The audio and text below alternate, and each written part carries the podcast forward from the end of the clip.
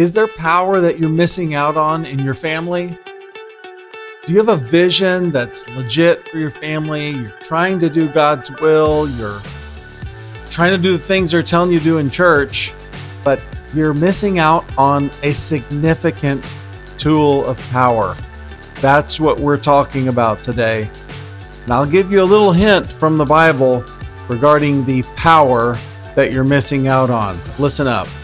Proverbs 21 26 says, Some people are always greedy for more, but the godly love to give. Hi, I'm Steve. For nearly 30 years, I've been a pastor and disciple maker, and what I really love doing is helping guys be better followers of Christ and better leaders at home. I'm Mark, a certified financial planner with an MBA and an Ivy League degree who wants to make sure you're making the smartest money decisions possible. And this is Abraham's Wallet. Join us weekly and create a culture in your family of multi generational prosperity, spiritually, relationally, physically, intellectually, and financially. Run your home, your dough, like a biblical boss.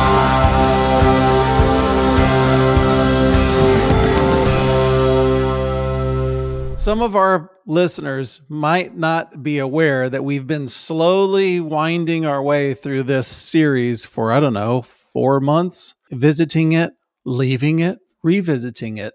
But we've got a series going that we're calling the critical skills of money, meaning there's just a few skills like action verbs, these things you've got to have, or you're not going to be great at money. And we want all of our people to be great at money. So uh, you can look back into our history if you would like to walk through these steps. We talked about acquisition first. That's like uh, get some money. Two, oversight. That is, know where your money is. Three, multiplication. Do you know how to take money and turn it into more money? Four, leverage. That is using money to make all kinds of other things happen, including debt. Number five, trading. That is, how can I trade money to get something else better, or that that better thing might be more money. And now we're on skill number six of the critical skills of money, which is generosity. You have to be fluent in, you have to be skilled at generosity and giving. You have to understand it and deploy it if you want to be someone who is Abrahamic when it comes to money, if you want to be good at it you have access and insight to many, many, many, many, many families, uh, their their deepest, most intimate financial secrets. So let me ask you this: Do you find that most people are quite generous? No. Oh, I, I think that's it's interesting. What I find is that for for families who have set out to follow Christ. I don't know if this is a transformation that happens in their heart or if there's cultural pressure or what. I think it's probably different for different people and a combination of all those things, but most of them they they state a genuine desire to be wildly generous. That right. is very common. Do right. I see a lot of families that are wildly generous? No, I do not. And it's interesting though, because I compare that to, I work with a lot of families who would say, I, I have nothing to do with your kind of religious take on life. So good luck with that. And those families, generally, generosity is not a huge consideration. So it's a nice idea. It might be like, oh, I'd like to kick a few bucks to this or that organization, but it's not a pattern of life. And that's where I will say, I see that families who are following Christ often, at some level, it is a pattern of life. Well, one thing I want to say uh, as we're walking through this, and it certainly a response to what you just said, is that generosity, it's a privilege because, like, the more that you have, you can do more of it. But it's also a responsibility. That is to say, it doesn't matter how much of it you have, if you call yourself a believer, if you're ostensibly following Christ, uh, generosity is part of the package. Kind of like faith. You can't say, well, I want to follow Christ and someday I'll get around to having faith. No, it's part of it. The Bible is really clear like forgiving isn't an option. If you if you want to know God, forgiveness is going to be part of the story. Similarly, giving is part of the story because to come to God, you sign over the check, the blank check, the deed, I should say, the deed of your life. And he says uh, definitively, great, there's some things I want to do with some of what is underneath the heading of you and everything that you're you're in charge of that you, from which you won't experience benefits. I will be taking some of what I've given you and I'll be using it on behalf of others. We just really got to own that. We got to submit to that. And I would say that being a non giving person is not only immature, it's rebellious because he's been so clear in in the commands that he's given us. So we don't want our people to be rebellious nor immature. That's why we have the critical skills of money. It's God's will that we be generous and that we be givers.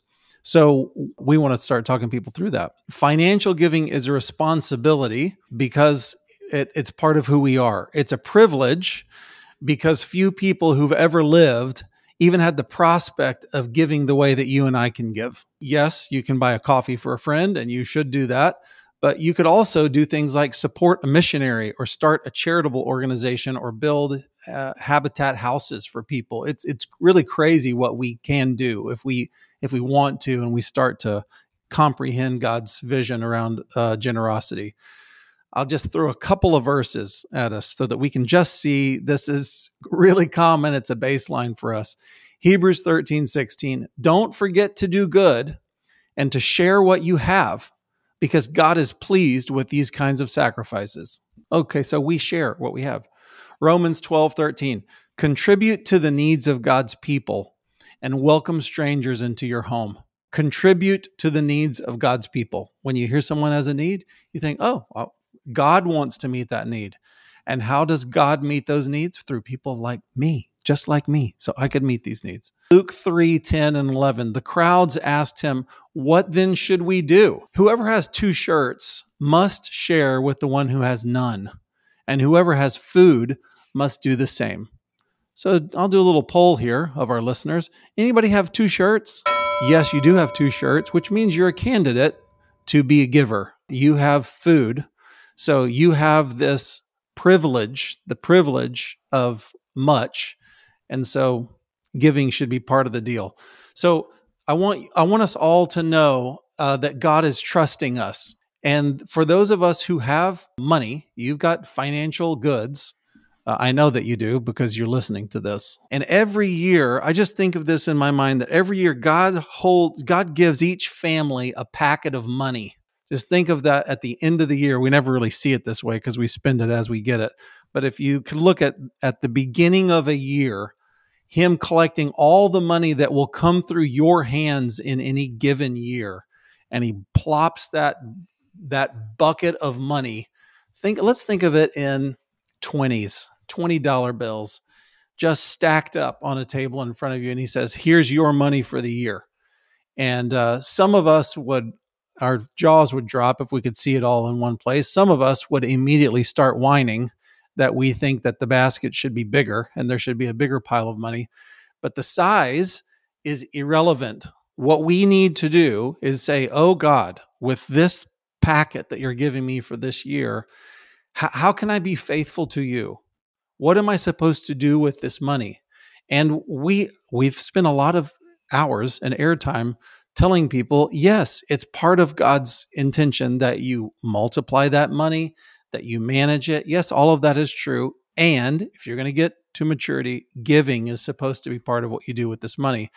My plea for people is that you don't just do generosity with the most obvious lazy thing that's right at, at, arm's reach to you. Well, these people sent me something in the mailbox. I'm supposed to be generous. So, uh, okay, there, I sign that off to them. Okay.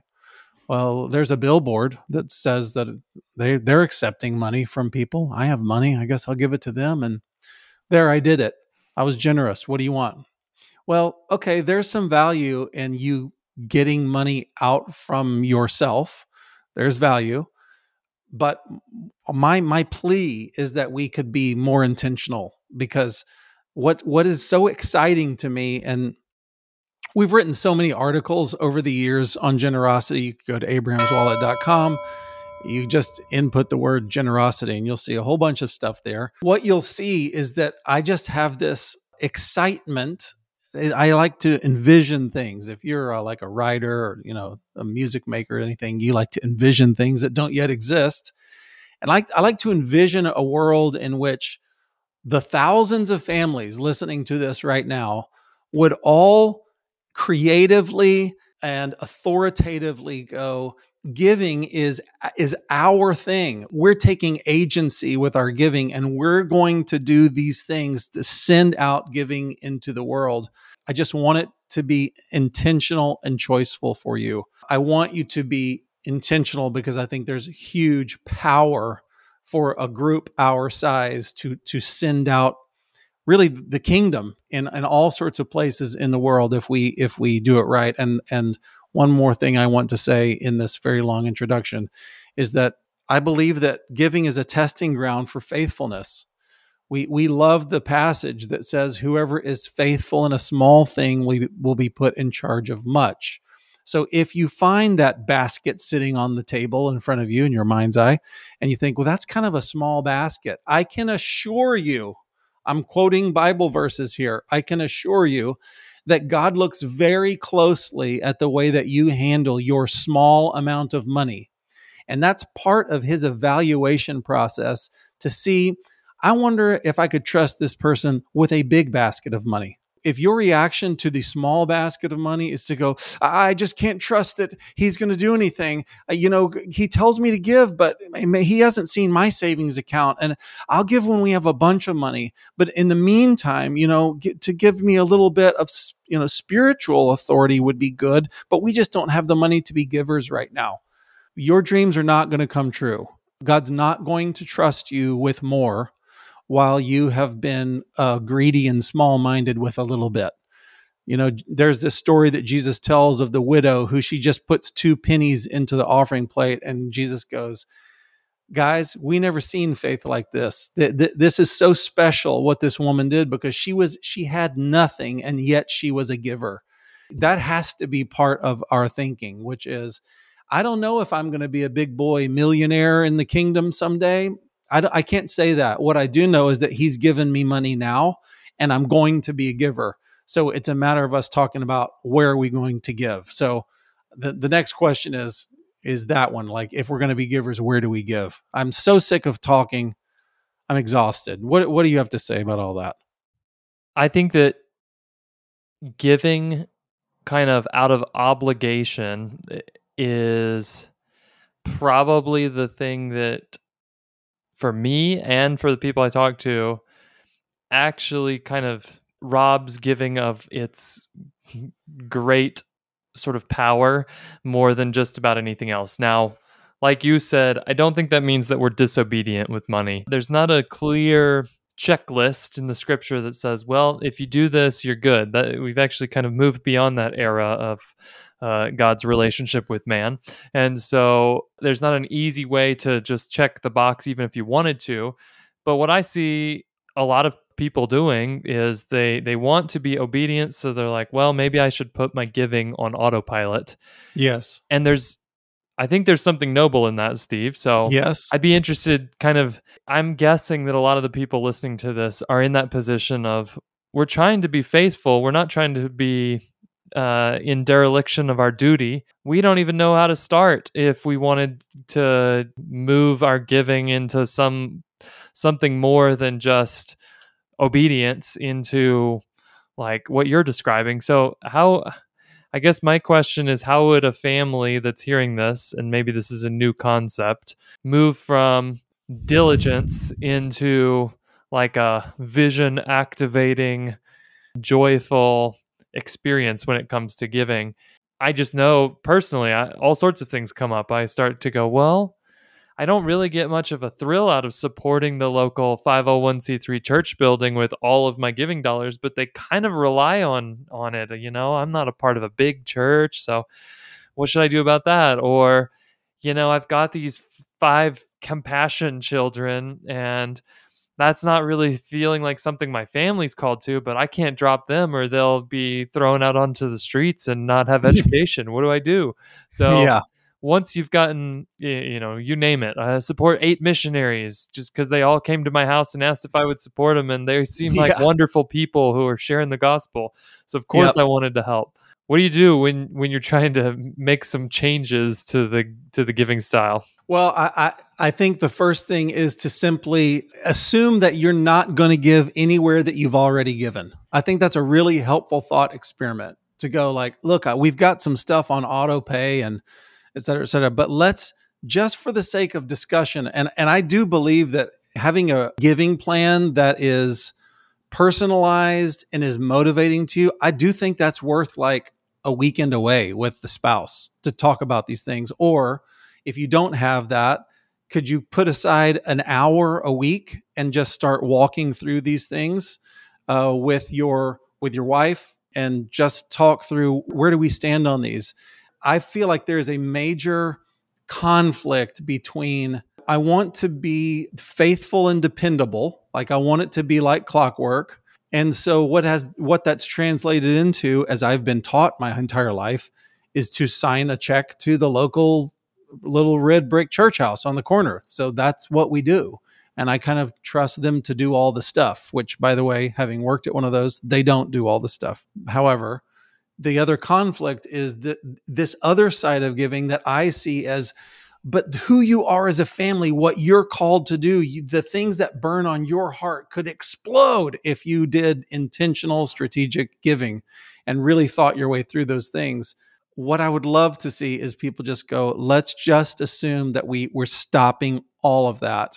And we just look at last year's giving. Just take that as a starting place. Go, well, we gave maybe a thousand dollars last year. That's kind of embarrassing that it was that small, but okay, that's what it was. Okay.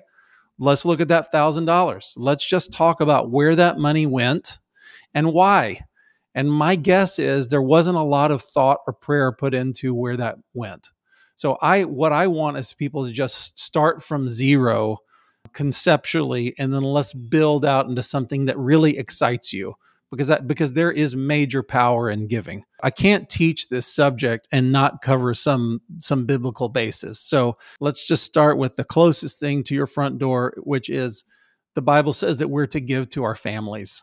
You're thinking, well, that's why I work. I mean, I'm buying shoes. Uh, I'm I'm getting my my daughter uh, loves to wear cowboy boots, and she has worn the ever living stuffings out of the boots she has. I'm paying right now $110 for them to be resold so that she can get her boots back on. I'm thinking, holy, what am I doing? why am I paying for this? So you're thinking that's why we work. So we are giving money to our families. Yes, yes, yes. But, but, but, yes, but. I think that God sees our families more extended than we do.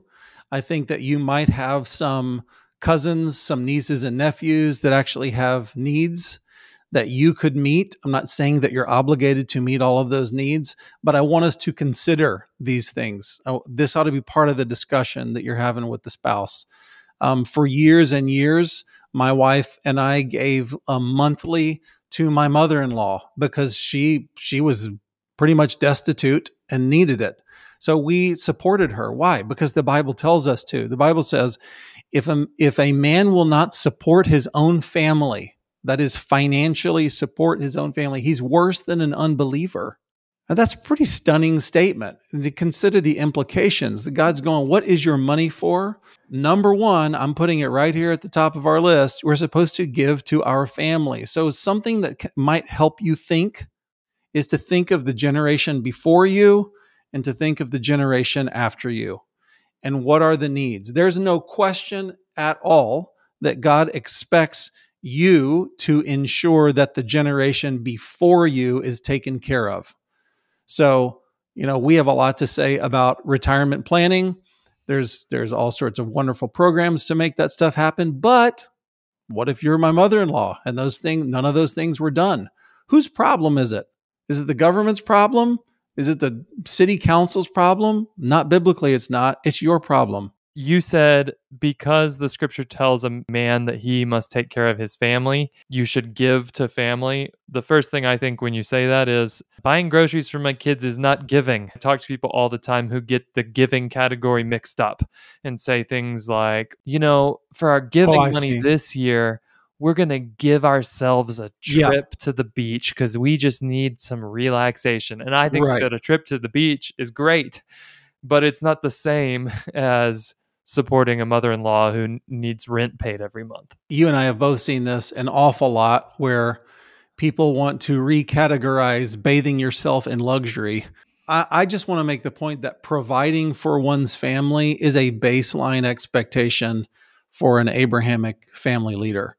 As far as categorizing on a budget, I always like to think that giving is something where I send I send money out of my purview so that whatever benefits will come from that, I don't get to experience them.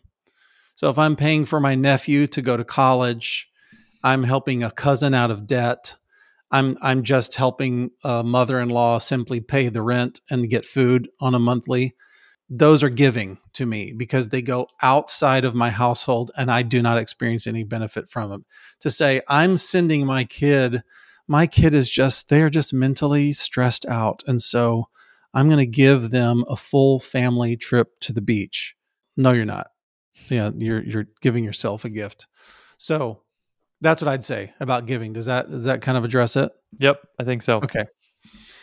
Number two place to give, and I'm only going to do four. So this second category is to your community of faith. Okay. Now again, let's do the thought exercise. We're not assuming giving anywhere. And so I, I want to help you answer this question of what is my community of faith? With whom do you do kingdom work?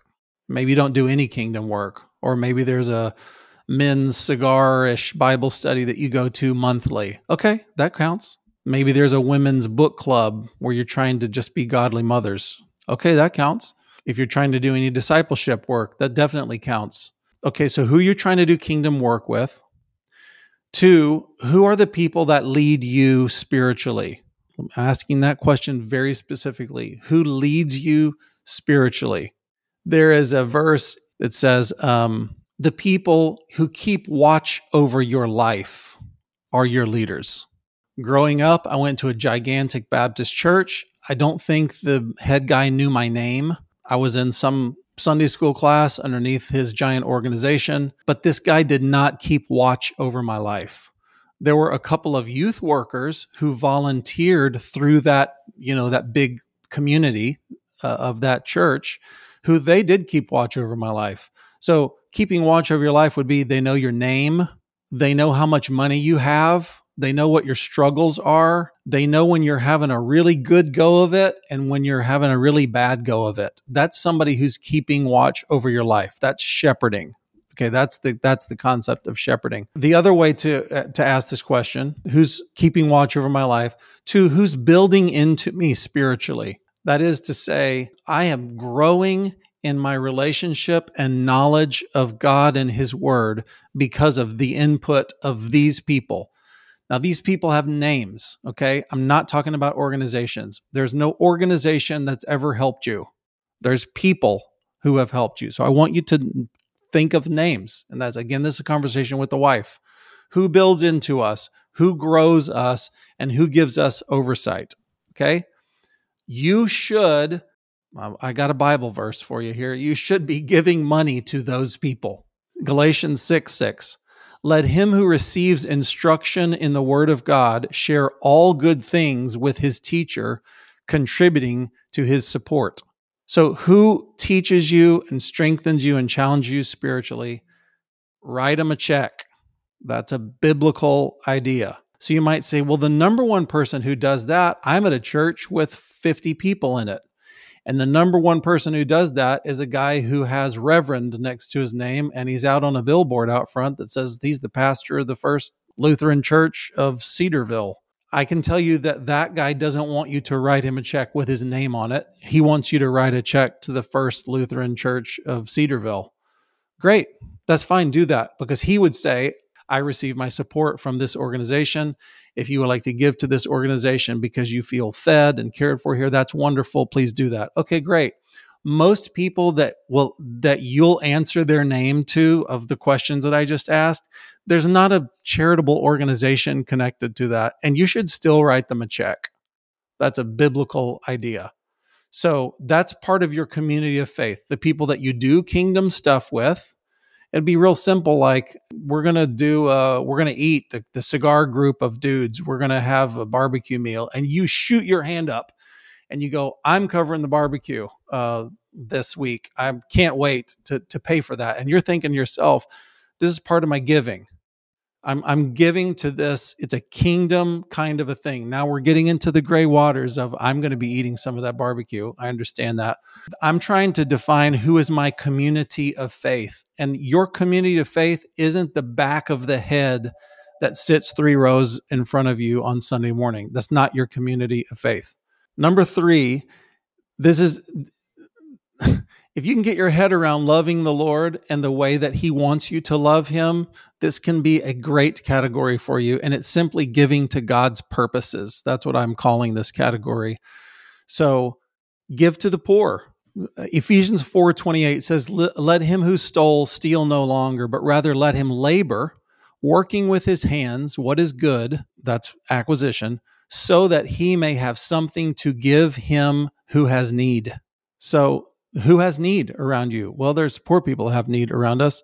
There's a there's a verse in Proverbs that says, "Whoever gives to the poor lends to the Lord." Just look out for the poor. God is interested in that. So it could be the layup that you mentioned before, which is uh, a compassion kid that you sponsor. It's kind of blows my mind that somebody could have a 48 inch plasma TV in their home and not be giving anything to the poor. That's not a Christian way to live. Two, orphans and widows. This is established as early as Deuteronomy 14. It says, The fatherless and the widow who are within your towns shall come and eat and be filled, that the Lord your God may bless you in all the work of your hands that you do. Generally, in the time that we live, that is foster kids, kids in the foster system, orphans and widows, I believe, under this same category, is us supporting crisis pregnancy centers. And lastly, figuring out ways to support single moms. I think that those all fit under this same category of who the Lord is looking out for. And I think that we ought to be strategically giving. One of my goals in, in walking through this stuff is that people feel a little overwhelmed and go like, there's so many categories. How, how could I give to them all? Well, I want you to sit down and talk about it. And I want you to think, okay, we give some money to the local church. We don't have to stop doing that. Are we giving to crisis pregnancy centers around us? Huh, well, the Lord likes that. He likes us taking care of would be orphans and widows. A widow is a woman who has no husband supporting her, which is not, was never God's intention ever that there would be a woman raising children with no man to support her and to help make that thing happen. So you should take a lay of the land in front. You just sit down with your wife, go, I see 10 needs. How are we going to apportion money so that we can send money to the places that God loves? Well, honey, I think we could give maybe $50 this year to uh, the foster kids program that's near us. Hey, you know what, guys? High fives from me. If you can do that, great. Let's just start walking down these channels. Okay. Mm-hmm two other things inside this category of giving to God's purposes. Christians in prison. The Bible says that very clearly. This is Hebrews 13 3. Keep on loving others as brothers. Remember those in prison as if you were their fellow prisoners, and those who are mistreated as if you yourselves were suffering. So you might know Christians who are in prison in the United States, you don't get thrown in prison for being a believer, but that does happen all over the world. We love an organization called Voice of the Martyrs, and they do support Christians all over the world who are in prison for their faith. So, something like that, support these people. The Bible tells you to do it. The last little topic I'm going to say, the last little category underneath giving to God's purposes, just giving impulsively. I think that's on God's heart. You've probably heard this verse. It's Luke 6, where Jesus says, Jesus is repeating, I believe, Isaiah, and he says, Give and it will be given to you. A large quantity, pressed together, shaken down, and running over will be in your lap because you'll be evaluated by the same standard with which you evaluate others. This is a really easy layup thing for you to do if you go, I want to give impulsively. I haven't, I don't. You're going to have to be a little bold. When you walk into, uh, McDonald's. I like that little egg, McMuffin and an iced coffee in the morning. Sure. Walk in there and there's three people ahead of you in your line. Just walk right up to the cashier like you own the place and say, I'm taking the bill for all three people in front of me and I'll pay when I get to my order. There you go. You just impulsively, you're like, I serve a generous God. And people look you like, what are you trying to pull here? And you just say, God has been good to me and I and he likes generosity. That's it. And it'll be a little comfortable, but it's also really fun. So these little moments like this, he likes impulsive giving. Proverbs 21 26 says, Some people are always greedy for more, but the godly love to give. That takes us to the fourth category, the last category. You All ready right. for this? Yeah. Okay. This is what you were talking about up at the top, which is giving to your vision. We have put a lot of time and energy towards helping families understand their vision. And I'll just summarize by saying God put you and your spouse together for a reason. And he intends that your family will be something on planet Earth during your lifetime that my family isn't going to be. Number one, we don't live where you live. Number two, we don't know the people that you know. And three, we don't have the same spiritual gifts that you do. So there is a reason that your family exists. And we have a whole course and put a lot of energy towards trying to help people define what is what is our family's vision statement. Who are we and why are we here? One thing that we love to do is to challenge and encourage people. Once you have some clue of what your family is about, you should be blowing that thing up with your money. So just the, my history of me and my wife, we just we're kind of discipleshipy people. We want to take people who it looks like uh, the parable of the seeds and the soils. You, know, some something sprung up, and gosh, this person might not make it. They might not be here ten years from now, still following the Lord because they're in trouble. They haven't been taught well. Nobody nobody has had this kind of shepherding, oversight, influence. And typically, the big church kind of goes, if you said yes to Jesus, then just come back next Sunday. You'll be fine. And uh, statistics prove no, they won't be fine. They actually need human beings to parent them and take care of them. So, me and my wife, we like doing that. That kind of discipling thing is part of who we are. And so, we ought to be giving money to make discipling happen around the world some of it that we're doing. So we've put our money towards efforts to do that locally. Some of it, nothing to do with us. We are always on the lookout for who is doing disciple making anywhere. If it's in my city, if it's around the world, I want to give money to those things. When I see people doing it right, it excites me. And I feel like that's my baby. They're doing my thing. That's the thing that I'm called to do. Navigators is an, is, is an old organization that I've always loved because their whole deal is we want to make disciple making disciples. So when I ran into uh, navigators in college, I kind of something buzzed in me like, well, th- this is what I'm, what this is what I do. This is what I'm made to do. I, I don't have to be a navigator, but I, I still want to send my money out against my, against the vision that God has for my life or the vision that I understand this is who I am. So we think that families ought to be giving to their vision. And we, Again, we have a whole lot of places where we can help you come up with practical examples, ways to do that. Again, go look at abrahamswallet.com, read some of our our material on vision. We've done podcasts on your family vision, but we think that giving, generosity should be part of it should weave in and out of this is where God's heart is is with the poor, people in prison, etc. Um, these are the things that he tells me to do that is giving to my family and my um, spiritual community. And this is who we are. This is who god made us to be that is giving against your vision. So that is a that's as quick as i can as quick as i can do it. Does that make a little bit of sense?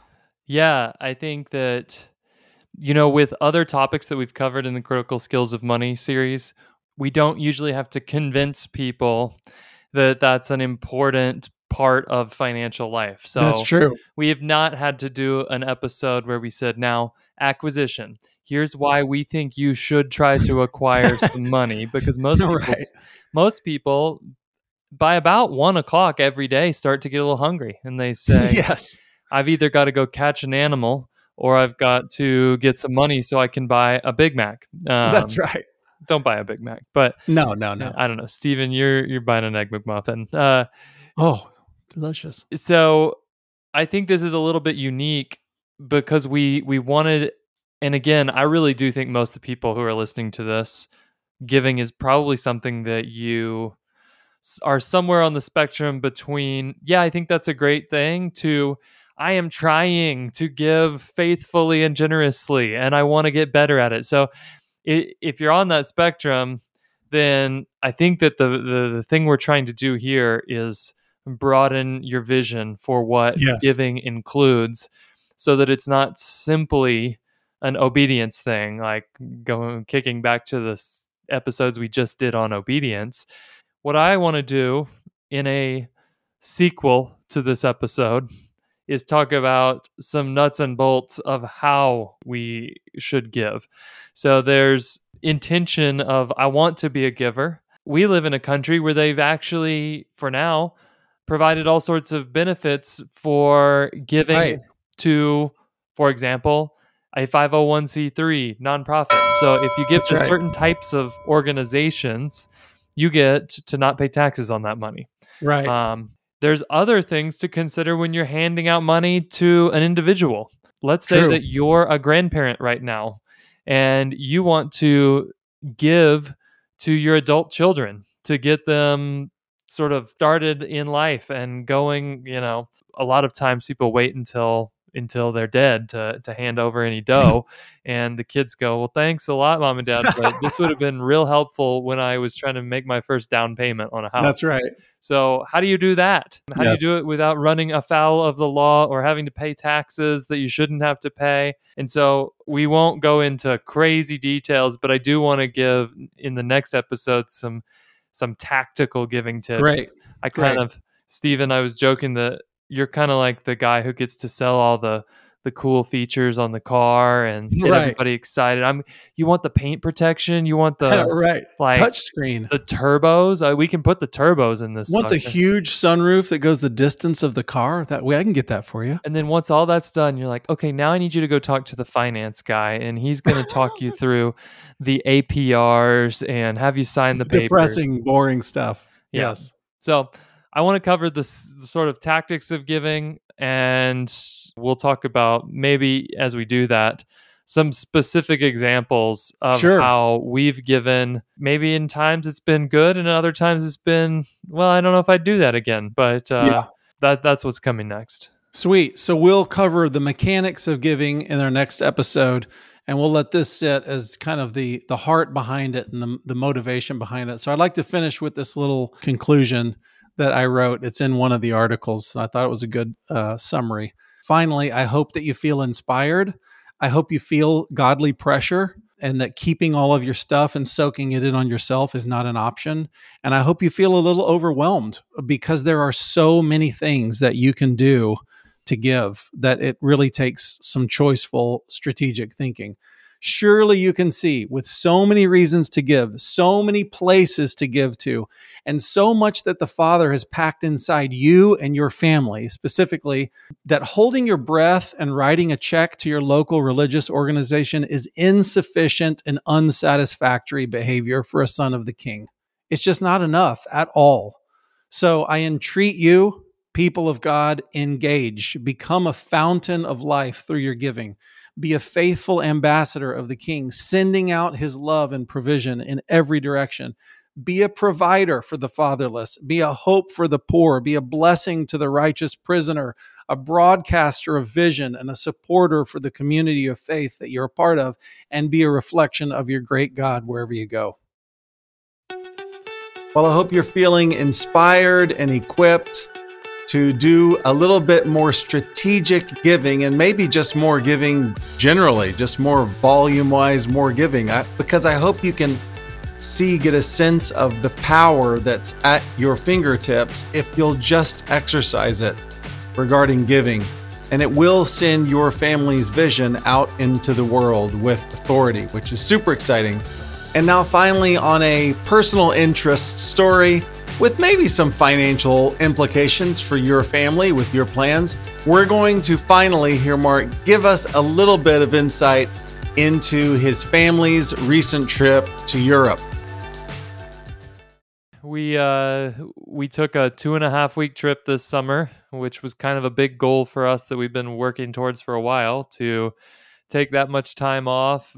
We went with my family, my three daughters, and my mother in law came with us and we spent about a week in Paris, and then we spent about four days in Rome, two days in Florence, and three days in Cinque Terre, which is up on the uh, kind of beachy mountain Mediterranean spot. So it was cool. I think that my take was my we split Paris at the start and the finish. My first 4 days in Paris I thought I'm not a big fan of Paris.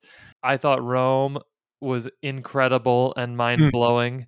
I thought Florence was even better than that. Cinque Terre was cool, but it was a little little tourist trappy, although I will say highlight of the Mediterranean beach was these stands that just deep fried things and you could get yourself a giant cone of calamari to sit on the beach. That was t- uh, a nice treat. And then the second stint in Paris was actually, I think we had started to find our travel groove and we're less prone to falling into the tourist traps. So I, I was a little less angry about the fact that every time at, at the beginning of this trip, I felt like every time we sat down to have food, it was $250 for subpar dining. By the end, yeah. I had kind of figured out, okay, here's how we eat good food without paying out the wazoo. Um, or if we do pay out the wazoo, it'll at least be worth it.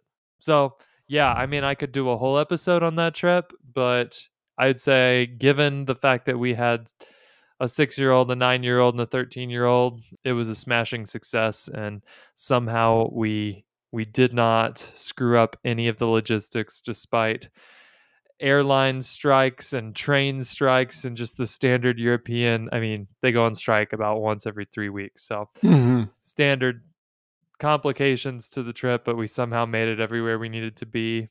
We ran into some old friends from DC in Rome and had dinner with them just Neat. by chance. So stuff like that. But it was really fun. What's one thing that uh we wasted money on that? If I had to do over again, we would not do that. Well, the first thing that comes to mind is just food. Uh, you know, sitting down at the place. We go up to the Sacre Coeur Church. Sacre Coeur. And it was amazing. And we're walking around in Monet's neighborhood. But then the first place that was there when we came out of the, the church at noon, we thought, well, this is a delightful little French cafe. Let's eat. And no, it's the first place there. So it's terrible. They probably pay outrageous rents to be the first place in the high traffic zone. So we kind of learned don't do that. Otherwise, uh, we hired a guide for Pisa, the city of Pisa, with the Leaning Tower. She was delightful, but we didn't need a guide at all. Because mm. when you go to Pisa for, we were stopping just on our way uh, from Florence over to Cinque Terre. There's really only one thing you need to do. right. You walk to the tower. Of course. see the tower. I took a delightful photo, which I thought was quite original, where I was leaning opposite the tower. So I made it look like it was leaning even more. Curious. Everyone else was doing your standard. I'm holding up the tower. I'm pushing oh. down the tower. And what what's one thing that, gosh, if if somebody, if there was a family that was about to walk in our exact footsteps, they're going to take our exact trip what's one thing you'd say you know it might only be five bucks but you've got to do this thing or it might take you two hours but you've got to do this one thing that might not be so obvious for every tour package but man this was such a hit well you you know this about me and you and i kind of share this that food is one of those things that i just i love travel i mark my travel in what are the things i'm going to sample when yeah. i'm on a trip and so I had a friend that had just gone to some of these places a few weeks before me, and he passed along some places. So there was a, a gelato spot in Florence. Uh-huh. There's gelato on every corner. It's like uh-huh. a, a, day in Italy is it's either a one, a two, or a three gelato type of day, depending on the day. Most of that gelato is delicious, but it kind of comes from the the central factory, right? And there's this one spot in Florence where they made it themselves and I thought well that'll probably be good but it was transformative. I mean it was incredible and you know there was things like that where little restaurants that we ran into I would say there was an inverse relationship between how much we spent and how delicious the food was. So mm-hmm. my favorite meal in Italy was this little sandwich shop and it was just incredible. And so there was this this one church and you're putting me on the spot. I don't have notes to tell you which one. Sure. In, in Rome, but we go in and our guide was very salty about it. She's like they they had a mirror in in kind of the center of the floor so that you could stand and the mirror was pointing up and you could see the ceiling without leaning back and looking oh right. the guide in front of this line of 50 people waiting to look at the mirror she's like these idiots don't know even what they're looking at. They're just standing in line because other people are standing in line. Look at them. Now come over here. Let me show you and she shows us that Christ is in the center of this ceiling. We we stood right underneath Christ and looked up, and the whole painting of the ceiling looks like this beautiful kind of Acropolis scene where everything's arranged perfectly around him and worshiping him. And then she's like, "Now come here." And we go over to the corner, and she's like, "Now look." And the artist had changed the perspective so that when you're not standing in the center uh, and looking at Christ, everything looks like it's collapsing. And I was mm. like, that was so cool. So some things like that that I probably wouldn't have known without having somebody to show me. I just kept asking the question at all of because almost everything we saw was somehow connected to faith. I don't know if the Lord is pleased with all of this or thinks what a gigantic waste of resources or people were trying to show how rich they were, but it was pretty cool and there was there was lots of good conversations that we even had as a family like what do you guys think about all this? And and it, it was rich time not relaxing at all but certainly built the family. Appreciate the way that you're thinking and i think that's helpful for people to hear is that you've you've got some big thing that you've been working towards you've been saving towards it planning towards it and and your thought should be how does how can i use this thing to build our family? How can it build the culture of our family? What are the kind of memories that we want to take away and fold into who we are? Before we dive into today's topic i yeah. would like to tell you i'm going to need your prayers because i am going tonight. I have rented a 15 passenger van that's sitting outside my house oh. and i'm going to be shuttling 10 13 year olds to the lake house for a lake weekend in celebration of my 13 year old's 13th birthday, which actually oh, happened my. while we were on this European trip. So, will I get any sleep? I doubt it, but but that's what I'm up to. Wow, that that that is daunting. You're going to turn loose these kids in your valuable vacation home. Is the wife going to be supporting as well? Oh yes, the wife will be there. So will the other two daughters. But I think it'll be okay. I think these girls, I know them all. They're they're good kids, but uh, wow, it still might be loud giggling at 1 a.m. That could that yeah, could there's going to be loud giggling at 1 a.m. Yeah. Hey, if you liked this content, be sure to like it and subscribe and share it with somebody. And remember, no matter how you're doing and leading your family, God's love for you is huge, and His grace is granted. granted.